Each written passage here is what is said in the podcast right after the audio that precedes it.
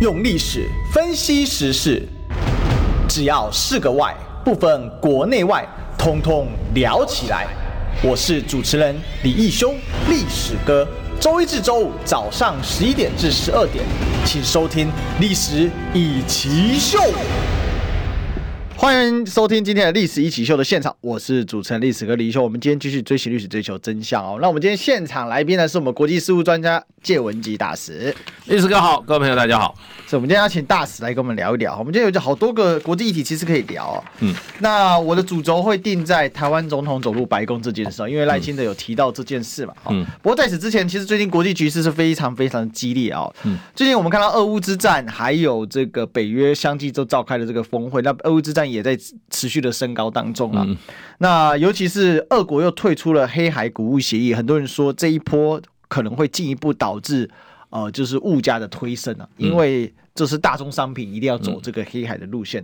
另外呢，乌克兰也炸了这个大桥，那俄国为了报复也加强对于乌克兰现在唯一的重要港口就是敖德萨的一个加强攻击啊。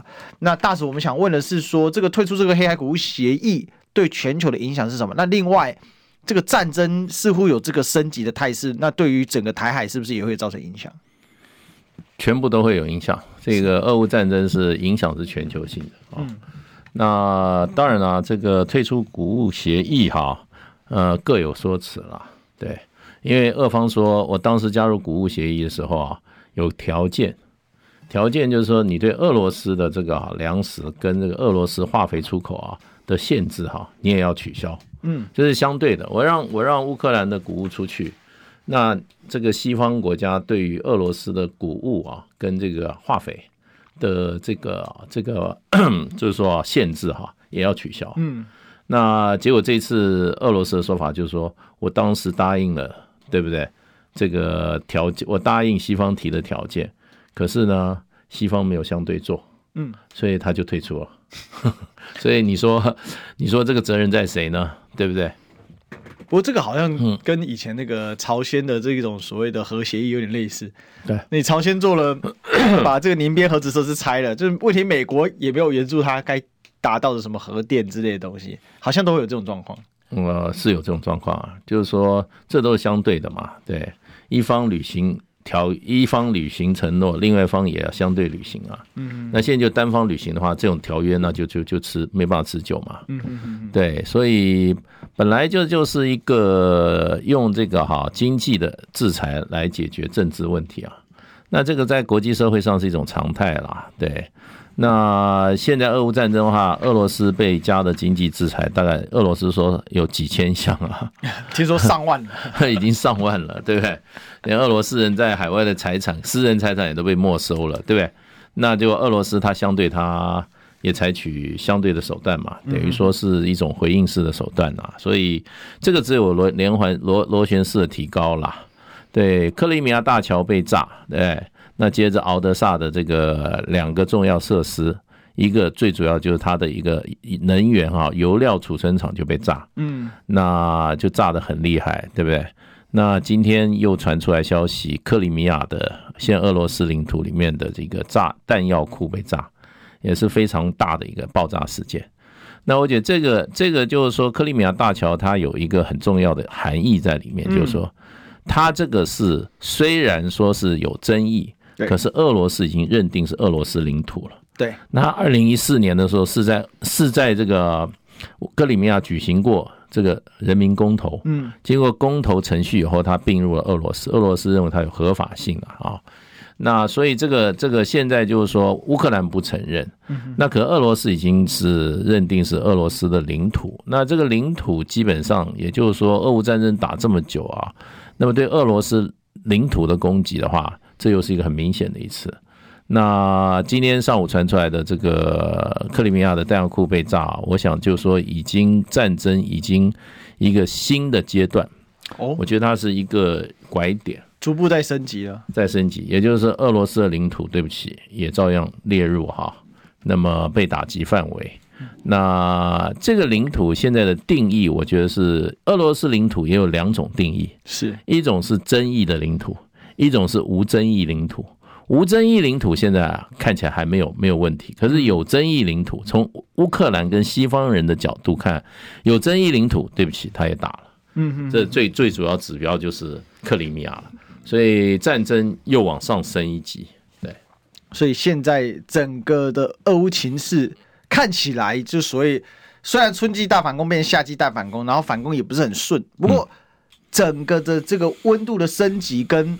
就乌克兰也开始采取一些不一样的打法了，我可能无人机飞到你后方去炸，对，那用这样的一个方式，但可是这个问题就是等于说更不能解决，因为我们看到同一时间北约开高峰会的话，他是要提议要扩军30万，成兵俄国边界，对，那这个西方不就把这个俄乌战争搞得升级的更高了吗？更难解了。就是说从北约的角度来看，它里面有好几个不同的群体啦，它有一个群体，比如说。就是拿了我们12亿的那个立陶宛啊，他可能他认为这是一个历史性的机遇。什么叫历史性的机遇？终于结合美国跟整个欧洲力量，把俄罗斯这个国家从地图上把它划掉。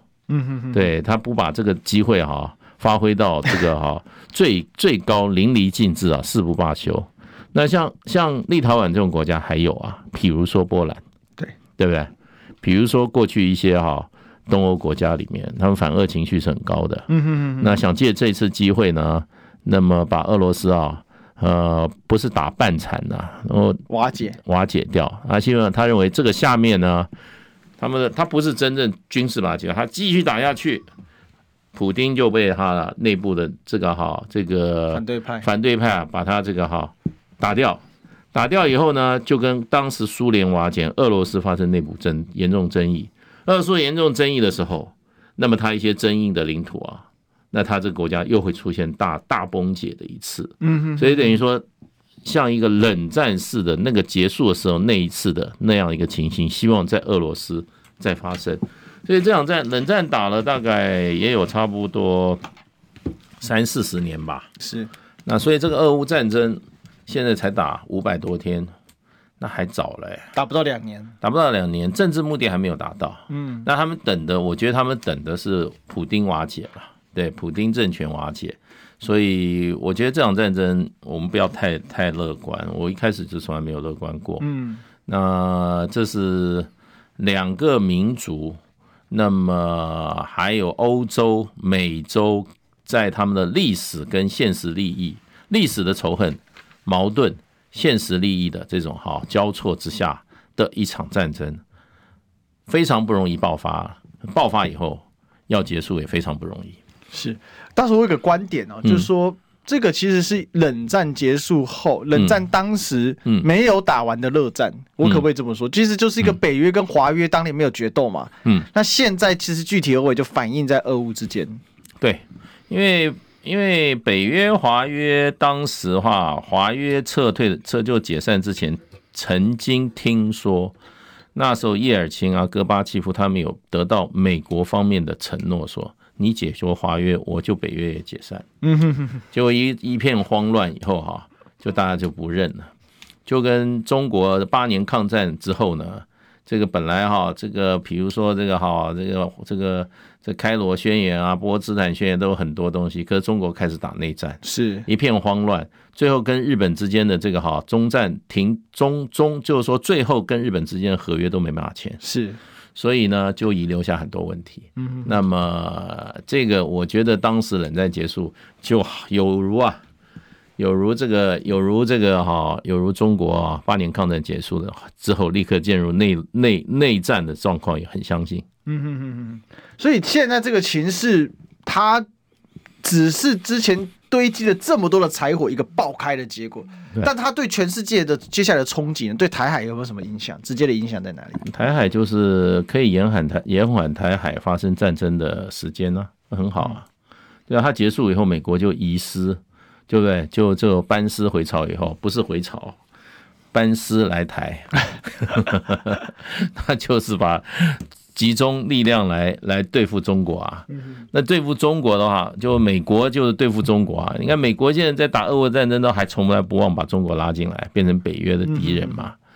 对不对？然后他就要以美国举所有的联盟之力就要来对付中国啊。嗯，那对付中国的话，那最有效的就是用台湾作为一个杠杆嘛。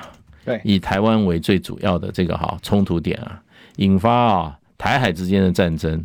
然后呢，美国又跟现在俄乌战争一样，在旁边啊递茶倒水，然后还给你有拉拉队。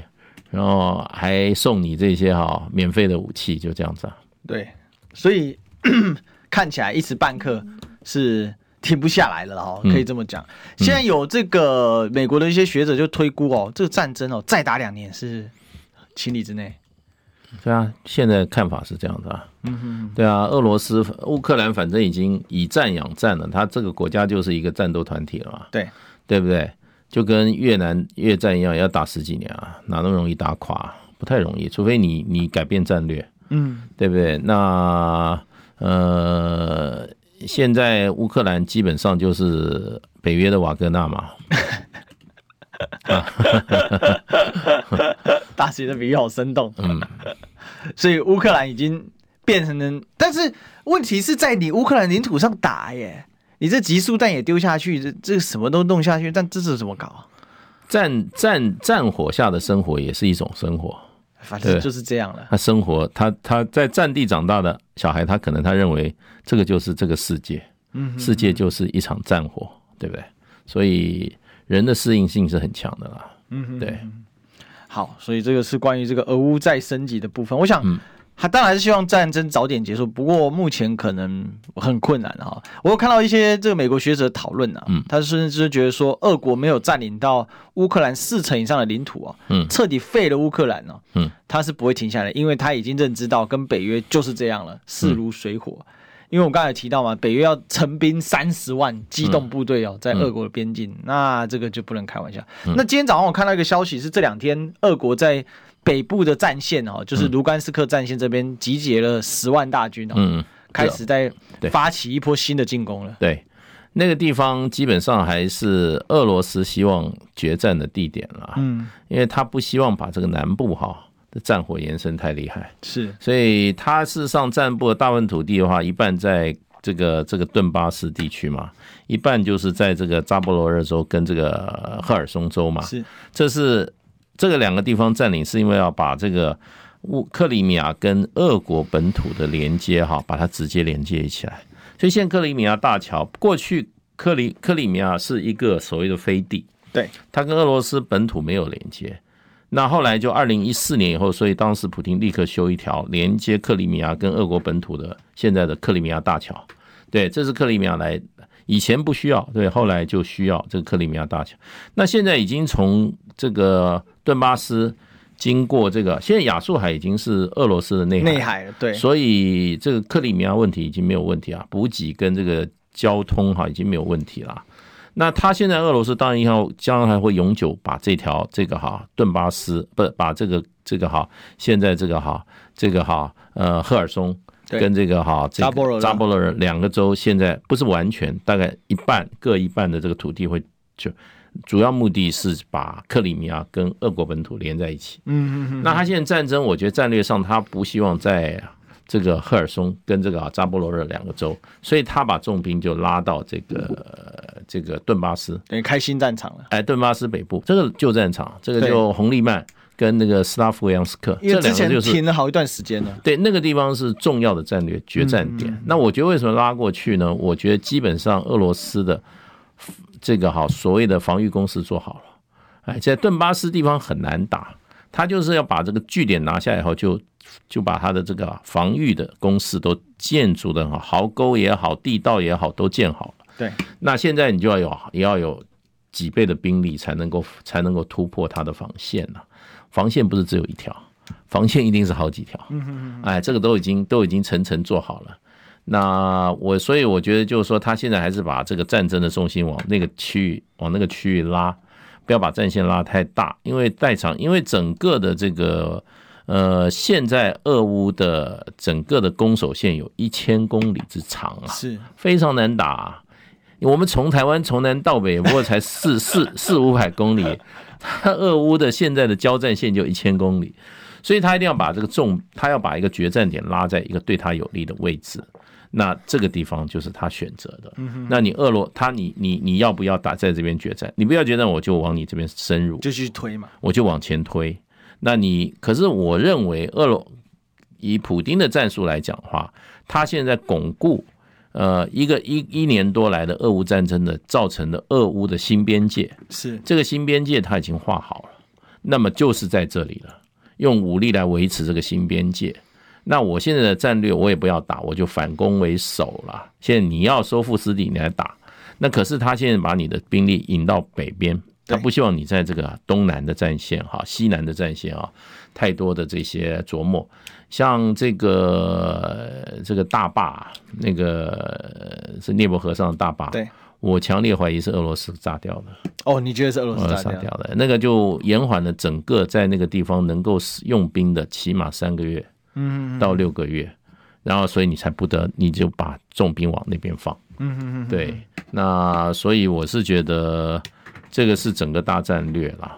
我的观察，我重新把北线给打起来，就是说你不来的话，我从北线我就深入。因为北线之前在哈尔科夫战役之后已经沉寂一段时间很久，这都是小打而已，没有真正大打。对，就例行性交火。对对对，可是那个还是在顿巴斯还是主要的冲突点。是。OK， 好，我们谢谢大使这个关于这个俄乌之战的分析。那看起来这个不结束，那台海还是会很紧张啊。跟着紧张，台海就是说美国同时打2个战争是比较困难的，所以反而台海的降温事实上是俄乌升级的结果。那当然了我说这个是中国的历史机遇啊，911事件跟跟俄乌战争啊，对，要不然美国哪这么温良恭俭让啊？所以本来这个逻辑是这样，就是美国希望的是说，我在俄乌的升级，连带的让台海这边的盟友加强这个升级的程度。可是看起来日韩确实有加强了在军武上面的装备，可是实质上台海却是某种程度在降温，因为中美反而比较和谐一点。对，他就是说实际战争的可能性是比较降低啦，因为他事实上他在这个台海周边的作为，美国的作为，他是既定策略啊，老早就定了。第一个就是说美军撤，然后呢美国盟邦上，对不对？然后第一岛链从这个防御性岛链变成攻击前沿基地嘛。对，这就是战略，这已经行之有年了。哦，所以大使意思其实很清楚，就是说这一些所谓我们看起来台海升温这种，比如说日韩啊，在加强军备加强好像看起来抗中的这种态势，事实上跟所谓的俄乌升级并没有直接关系，因为这本来就美国要做的，但反而是一个假象，因为实质上美国并没有能力同时间在俄乌跟台海同时打起来。对。对，即便是资源代理人都受不了。那你会把中俄两国一起联手。对，那中俄一联手的话，那俄罗斯一定会主动 offer， 他还打起来，中俄一定要主动 offer 啊，就说我也加入啊，对不对？加入那中俄联手的话，那就中国也要加入乌克兰战局啊。哦，那如果完全逼着中国站在那边的话，那就是乌克兰战局就直接下场。对啊，但欧洲是不可能直接跟中国冲突的，中国很可能变成俄罗斯军火库啊。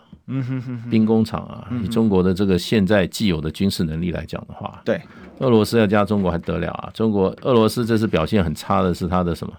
是他无人机啊？对，中国无人机是世界第1名啊。有啊，现在其实俄乌都在买中国的民用无人机。对啊，民用版的。对啊，你如果说他打起来的话，那美国整个美国而且是中俄是在内线啊。往外面打，那这个西方国家腹地就不如中俄两国的腹地了，对不对？你怎么那中亚整个都保持中立了，是啊，你美国就真的海权陆权就干起来了，对啊，那两个核子大国对一个核子大国，哪个地方占优势嘛？所以美国事实上的话，他现在在这个对日本、韩国、菲律宾、台湾的做法是把第一岛链变成美军的攻击前沿，对，然后是由这些岛链的国家跟地区的兵力自己去面临冲突，美军实际上在撤退，美国的是实际上他是做战略后撤，民进实撤，对啊，这个好像感觉美国很喜欢玩这一招，这对美国有利啊！我要美国人，我也这样决定啊！我太花钱了。不，我当然是这样啊。那打仗第一个哪有自己上的啊？打仗第一就是他的小弟先上的、啊，对不对？所以这个是完全符合美国利益啊，除非美国人脑袋进水。这其实也是反映着美国现在也不愿意这么多的开支吧？那当然不愿意开支，他一直在叫他的盟邦要2%啊，对不对 ？GDP 的2%啊，他现在北约都大概达成了，日本也欣然就范了，对不对？所以那个谁，那个南韩的那个尹锡悦不是每天他还要发展核武嘞，对不对？对对，所以美国过去他是在控制一场，他在控制这个安全的情势啊。对，整个所谓我们讲这个平衡有一个平衡点叫那个叫平衡点，美国人最喜欢搞平衡点。对，这个美国人西方人搞的整个的经济学都是搞那个平衡点嘛，对不对？那安全他也是用平衡点。那他现在在移，把那个平衡点放到另外一个点，他在转移那个平衡点。对，那就是说我即使把怎么讲呢？我即使把我的盟章核武化，我也可以，如果符合利益，我也做。第一个他信任的盟邦就是他们昂萨的朋友，就是澳洲。核子武器直接交给澳洲，对不对？那再往下面交给日本行不行？也可以啊。对不对？也交给韩国行不行？也可以啊。你说有国际公约，美国什么时候遵守过国际公约？对他有利他就遵守，对他不利他就不遵守啊。所以并不是不可能。我们不要把这个人为的承诺哈，就是说人为的承诺是不会认为是不会发生。我认为不会发生的事情，在这个世界上只有物理极限的事情不会发生。对。人是没有极限的，人是没有极限的，人唯一的极限只有物理极限，只有物理极限，对不对？大使这个一番分析非常精彩，我帮大使做一点总结啦，就是说我们刚才看到，就是说俄乌战争的升级哦，表面上搭配的是美国让他的盟友，尤其第一岛链盟友承担更多的防卫责任，看起来是更热闹了，但实质上美国其实是战略后撤。对，他自己撤，别人变成，而且他不是防卫啊，他是变攻击前沿，他是攻击性的。以前岛链是封锁用的，现在变成攻击线，对，这到底就不一样了。日本准他使用1000公里的导弹啊，中程导弹啊，部署在日本啊。所以其实以前第一岛链本身是基地耶，那现在第一岛链防御基地啊，对，但现在第一岛链不是防御基地，现在第一岛链是冲突的前线，攻击啊，攻击前沿，对，他攻击前沿啊，对。他因为韩国，他也让你发展上千里的这种，也这种攻击性的导弹啊。他以前是美国不准他用啊，不准他发展啊，日本也是不准发展啊，对不对？所以，可是他给日本放宽成1000公里以后，日本说啊，我们30来做，美国说不行，你得买我们美国的，你不能自己生产。非常的懂啊，对，非常的懂做生意，好，所以我们也很懂做广告。好，我们进广告。你知道吗？不花1毛钱，听广告就能支持中广新闻。当然也别忘了订阅我们的 YouTube 频道，开启小铃铛，同时也要按赞分享，让中广新闻带给你不一样的新闻。用历史分析国内外，只要是个外，统统聊起来。我是主持人李易修，历史哥，请收听《历史易起秀》。欢迎回来，这里是《历史易起秀》的现场，我是主持人历史哥李易修。我们继续追寻历史，追求真相。我们今天现场来宾是我们国际事务专家介文汲大使。历史哥好，各位朋友大家好。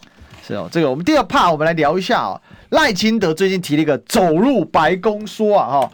怎么回事呢？赖清德前阵子啊，就是指出说啊，因为蔡总统的领导，我们与白宫接近了。我怎么觉得这有点像那个天国近了那个我们常在电线杆上看到的贴纸啊。并称呢，台湾总统可以走入白宫，所追求的政治目标就已经完成了哦。那这一点呢，《金融时报》哈，就是美国《金融时报》英国《金融时报》了哈，就是在他的报道中指出啊，美国官员已经要求台湾厘清赖清德的说法。《金融时报》并解读呢，这凸显出白宫对于赖清德当选后处理两岸关系的疑虑哦。但更有趣的事情是呢，总统发言人林玉婵就跳出来说，这项报道所称美国高层并没有对此向赖副总，大家听清楚哦。美国高层并没有对赖副总统的团队做出相关的表示，所以总统府的意思就是说没有这件事，没有像赖清德的团队说，赖清德副总统的团队说这件事，问这件事没有关切，但金融时报说有向台湾来关切，要厘清这样的一个说法。好，这个事呢，要么一翻两瞪眼，就金融时报跟总统府要死一个，要么就是当中有人故意隐匿部分资讯，只讲部分的实话。好吧，大使你怎么看这件事情呢？竟然搞到金融时报直接写文说白宫对赖的两岸政策疑虑啊！金融时报是不会乱讲的啦，我认为空穴不来风啦，这个以后再就可以知道了。是，可是我光就赖清德讲说走入白宫说，我说的是简直是国际政治白痴，消费美国是对不起赖小弟啊，要付出代价的啊，你这个都不懂，你不懂你的阵营，就显示你阵营里面都些酒囊饭袋，对不对？你这种话可以随便讲啊，是。对不对？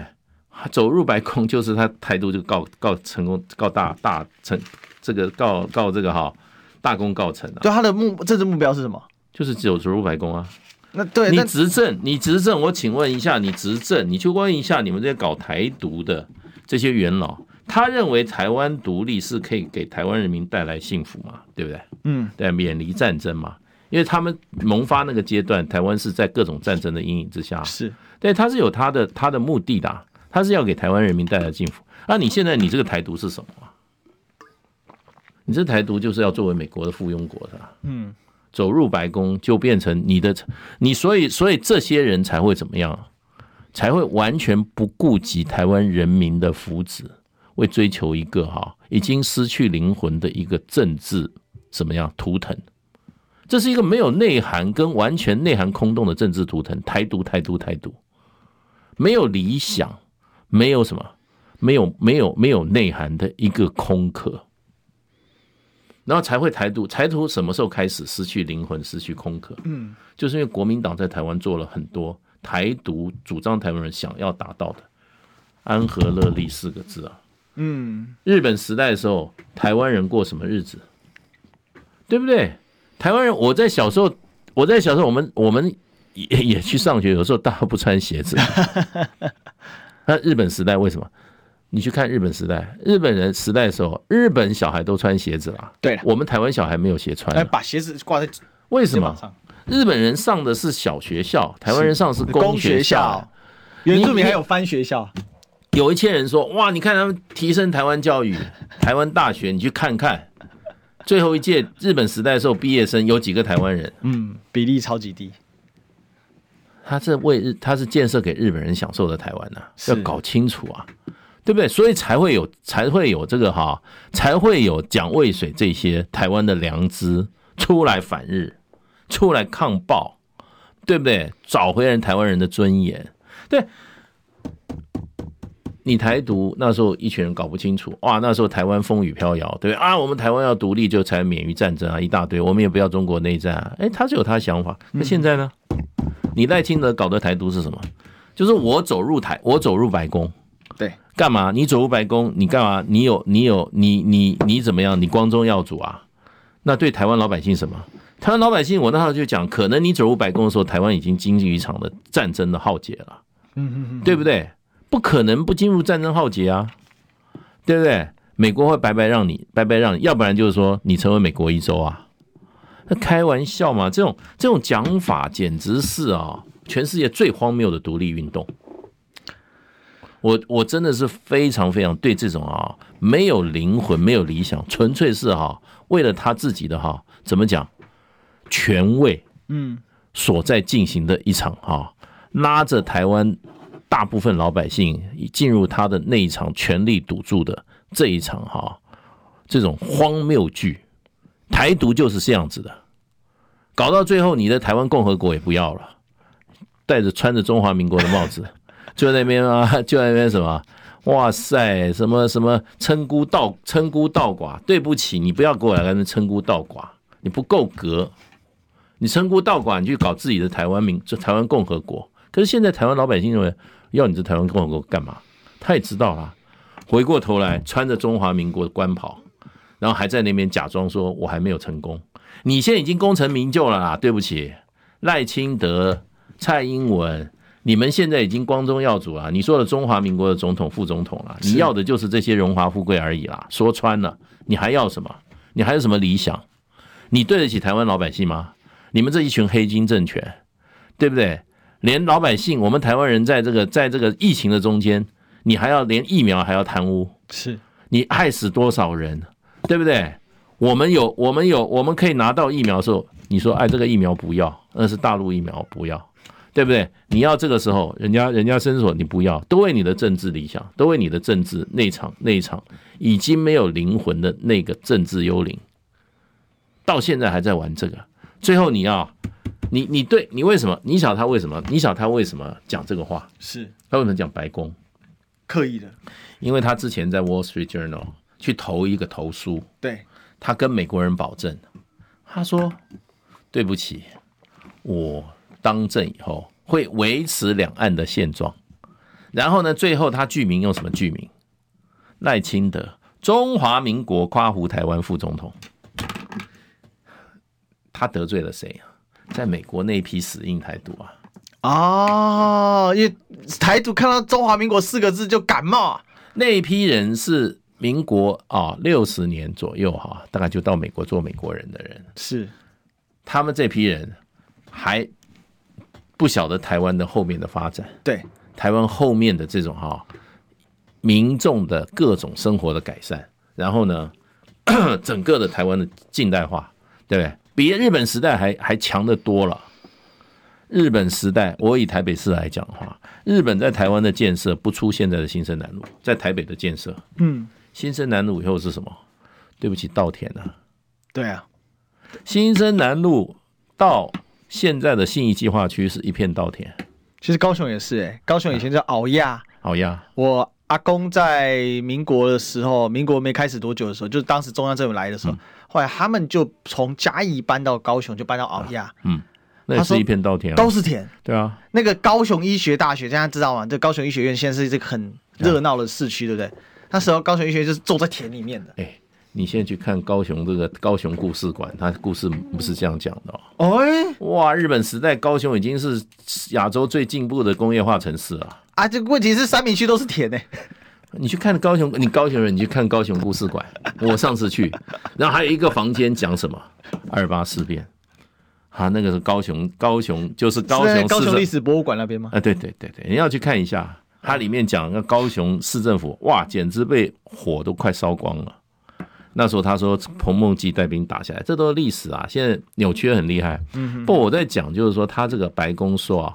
说回来，我觉得台独运动搞到最后啊，对，被台独精神这样定义它的成功方式啊，我觉得真的是一大侮辱啊！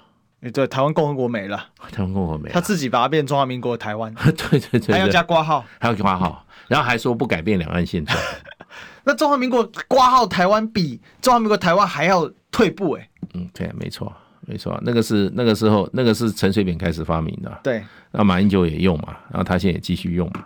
那他在美国跟美国人保证说，我要维持台海现状，4个坚持。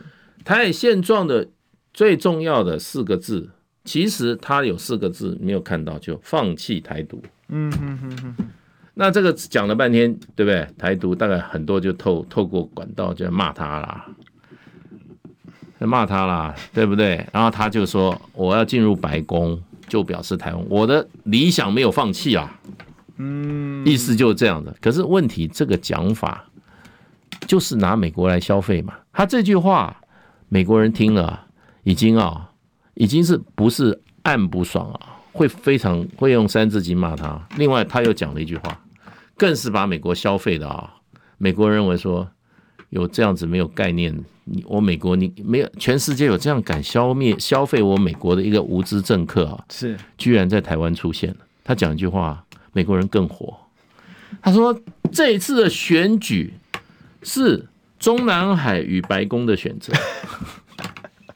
哎，请问一下，赖清德他代表中南海还是代表白宫？他自比他是在白宫欸，他意思就是说我之外什么柯文哲、侯友宜这些都是中南海啊，对，其他都是中南海，对不对？那美国人讲说你拿大拿也不能拿成这样，你代表白宫，我白宫什么时候跑到你美国选举来？台湾选举跟我白宫有什么事啊？哇，他这个说法比他之前在这个他的现代之友会的某一场讲的演讲更夸张，因为他之前那一场讲什么？他那一场讲说这场选举啊，就是。民主联盟跟共产联盟的选择，爱你你啊，没错，这以前国民党还讲过啊，就是民主联盟，国民党在台湾的超老蒋，超老蒋的，老蒋的，老蒋的啊，老蒋没讲出来的政见啊，所以这是两蒋的政策，对。所以讲了半天，这赖清德是两蒋路线继承人嘛。我们小时候，我们那时候，我们为什么支持反共抗俄？因为老蒋跟我们讲，我们是民主联盟啊，对，我们是自由中国，Free China， Free China， 啊，我们自由中国， Red China， 红中国，红色中国啊。所以，我跟你讲啊，赖清德啊，这个啊不是普通，他不要再出来否认了。我跟你讲啊。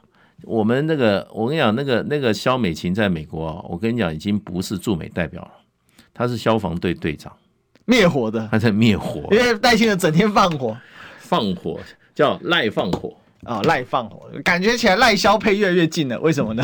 因为如果没有萧美琴的话，那就会消除啊。我只有觉得就是说赖阵营里面也搞一懂一点国际政治的人嘛，怎么让他这样子胡扯呢？我是很高兴他讲这句话，这样子美国人就是说赖给他排第三了，本来还第二名，给他排第三，所以因为美国整不掉他。哎呀，这个事情后面还有精彩的哦，广告回来更精彩，我先进广告。听医生的话，给您健康小提醒。大家好，我是部立桃园医院江宏基医师。当您的头痛合并恶心、想吐、畏光、怕吵及抽动感，临床高度怀疑偏头痛，建议勿自行服药，就近神经内科医师诊治，改善您的头痛和生活品质。想听最实用的医疗资讯，锁定每天中午12点，中广新闻网、流行网，听医生的话。用历史分析国内外，只要是个外，统统聊起来。我是主持人李义修，历史哥，请收听《历史一起秀》。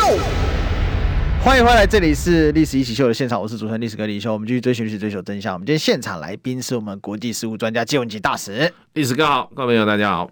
So， 这个我们今天呢继续来讲这个啊，这个走入白宫啊，为什么台湾总统走入白宫啊？为什么打惊叹号？因为赖清德觉得、是的，就是这个我的政治目标。这是他讲的、啊，这是他讲的，公开讲的、啊。我引用他这句话。对啊。那我们刚才其实已经谈到哦，就是说他现在把它当成这是中南海跟白宫选这件事，美国人可能真的很不爽。为什么？因为《金融时报》报道之外呢，那还有一个另外就是怎样就提到说啊。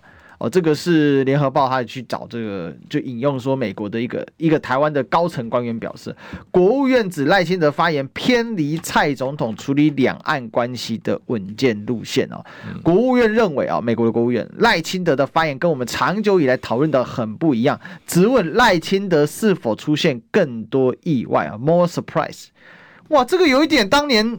美国抓阿扁的味道了，阿扁就直接 trouble maker 就给他啪贴上去了。从此之后，这个讲白了，台湾人在美国面前社死了很久，应该说民进党在美国面前社死很久，也让马英九啊，在08年的时候好选出了阿扁贪污之外，大家都知道，美国人就不相信你民进党。我告诉你啊，赖清德不是只会乱讲话啊，他会打架的嘞，对，他会杯葛议会的嘞，对不对？他自认为自己是。台湾的道德良心啊，这种人最可怕了，对不对？他跟那个朱星宇打架的照片，现在网络上一查就知道，哇，是真打。朱星宇是什么？朱星宇是属于地痞流氓级的。你赖清德怎么跟地痞流氓用地痞流氓解决问题啊？但他已经过世了。对啦，对啊，他是有情有义啊，可是他真的民主战舰啊。他这个太离谱了、啊，这个啊，另外一个、啊、他这个杯葛台南市议会，对，200多天不进议会嘛，这是什么？他是什么？他高于法律，高于宪法嘛？高于宪法，直接违宪嘛？对啊，所以这种行为就是说他的 track record 是非常有问题的。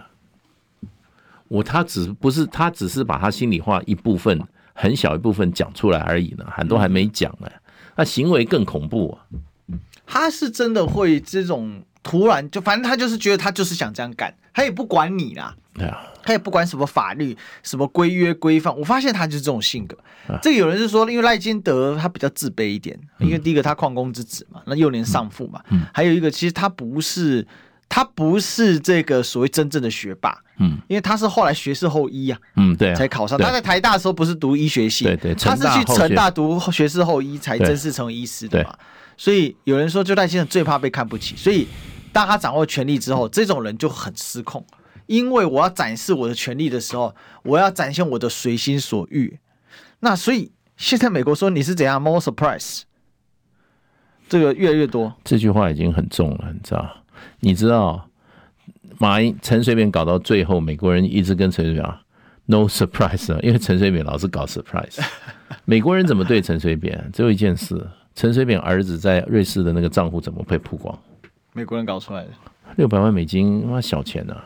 特别查你很多贪官污吏在那边，全世界的那种独裁者啊，什么在那边都是$60亿啊，也不会出事啊。对，他那个儿子也不过就$600万，就出来一个函，那个银行说，哎，我们有一个人叫谁谁谁，哎，台湾人在美国在瑞士的账户有$600万的，妈多得很啊！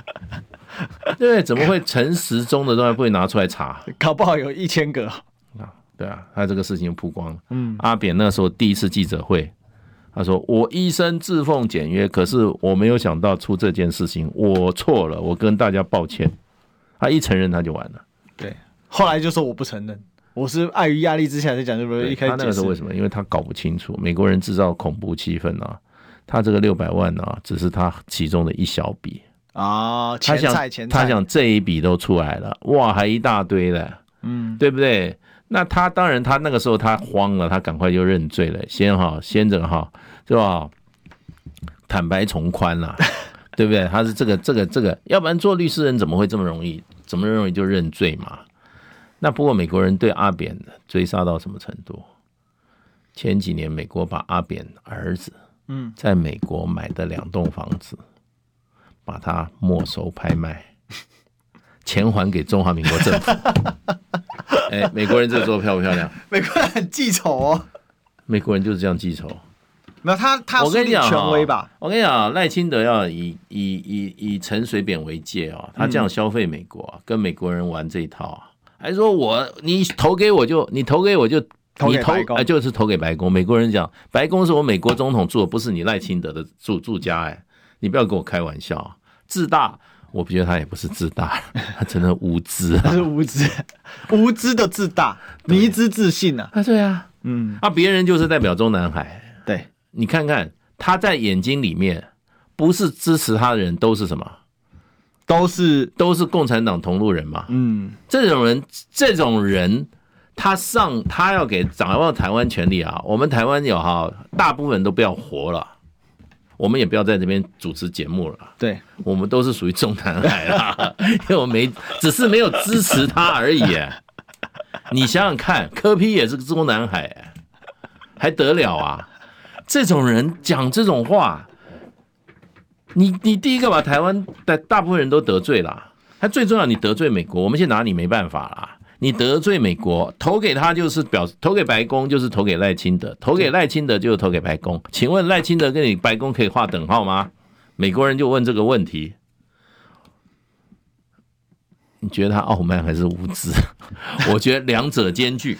有些人无知也不会讲这种话，因为他不会那么傲慢。对，那他又傲慢才会讲这种话。又傲慢又无知，半瓶水响叮当，这个是最难搞。而且最可怕的就是说，不支持他的都是中南海的，是那还得了啊？那台湾只要不支持民进党，民进党他现在也就35%而已啊，你要掰什么啊？65%，那其他65%还属于中南海啊？哇塞，那权力给你，你不是拿起刀跟切菜一样啦？因为他不断在放大这个，他本来是说民主联盟跟共产联盟你就算了，他现在已经把自己变成民主联盟的 老大了，他是白宫，他分化台湾，把台湾制造对立还不够，还要把美国拉起来一起搞对立。那我们这 65% 属中南海，我们是美白宫的敌人啊，白宫也不这样认为啊，是很夸张，这夸张到极点，这种头脑啊，这种心态，这种态度，还要出来选总统，你给他当选就是当选，台湾就是台湾灾难的开始，真正的灾难。像蔡英文这种人可以当，相对之下，因为蔡英文是一个什么封建机，对，是一个墙头草，他不会硬干，他在50岁以前，他全家吃国民党的，对不对？靠国民党发家的，然后他最后为了权力，他投靠民进党。嗯，就是美国人看这个，哎，这个反正好处理，好处理。这个人没有原则，没有信仰，没有中心思想，只要怎么样，有权有利有位，然后要不然就是要修理，拿出拳头，他什么都磕头。嗯哼哼，这种人呢，就说穿了就是什么，就美国人叫傀儡的好料。好的，我突然想到这个赖清德的论述，让我想到，你知道，我最近刚好看到那个基进党前主席啊，他的这个说法，他就说民主叫做台湾本土在亚干斗啊，本土在亚干斗，就是说要本土就台湾跟中国，然后呢你才能够民主，然后才能监督，我说哇，你这个论调，你跟基进党论调没有什么两样。你刚才这样一讲的话，那回过头来啊，那个赖清德啊，那基本上他意思，他讲这话我就追不上，我不本土啊，你好像本土，我嘛是假台湾币，一个本土艺术，哎对，我嘛是假台湾币大汉的啊，你安怎？大致你完全猜到，你知道？要本土什么意思嘞？就是讲不是咱本土的，啊，拢总是中国的，拢是中国的。哎，你真是台语讲袂练邓拢东西，拢是本土，哎，拢无本土，拢无本土。我就是听这句话，我觉得就是分化咱台湾人了。我嘛是台湾人嘞，开玩笑，你搞清楚一点啊，赖清德。开玩笑，我大使是没机会，不然欠栽培，不然台语绝对练邓的。绝对练邓啊！我今嘛哦是无时间讲啦，好盖拢。转台语，弯转台语讲，咱变成不是中共啊，那是绿色叉叉电台啊。可是没有办法，那个赖清德眼里我们都是中南海啊，票不给他都算中南海了。那最后一点时间哦，这个事情好玩了、哦。这个《金融时报》的撰稿人之一是大中华区的特派员席嘉玲啊。那我想席嘉玲很多人提过了，包括这个郭正亮亮哥也提过了哈、哦。嗯，那。他特别扯，他之前就撰稿过说，华府对蔡英文疑虑哦，被认为是美方透过他放话、哦、导致蔡英文2012年的时候问鼎总统失利。那这一次席嘉玲又写了一下这一篇，正逢赖清德准备要访美哦，严重警告哦。我真的好，我希望赖清德看不懂。啊、看不懂，他就会落选。看到席嘉玲三个字就知道了呢、欸。已经严重警告他2次了啊！他还给你什么？投给他就是投给白宫，投给白宫就是投给他。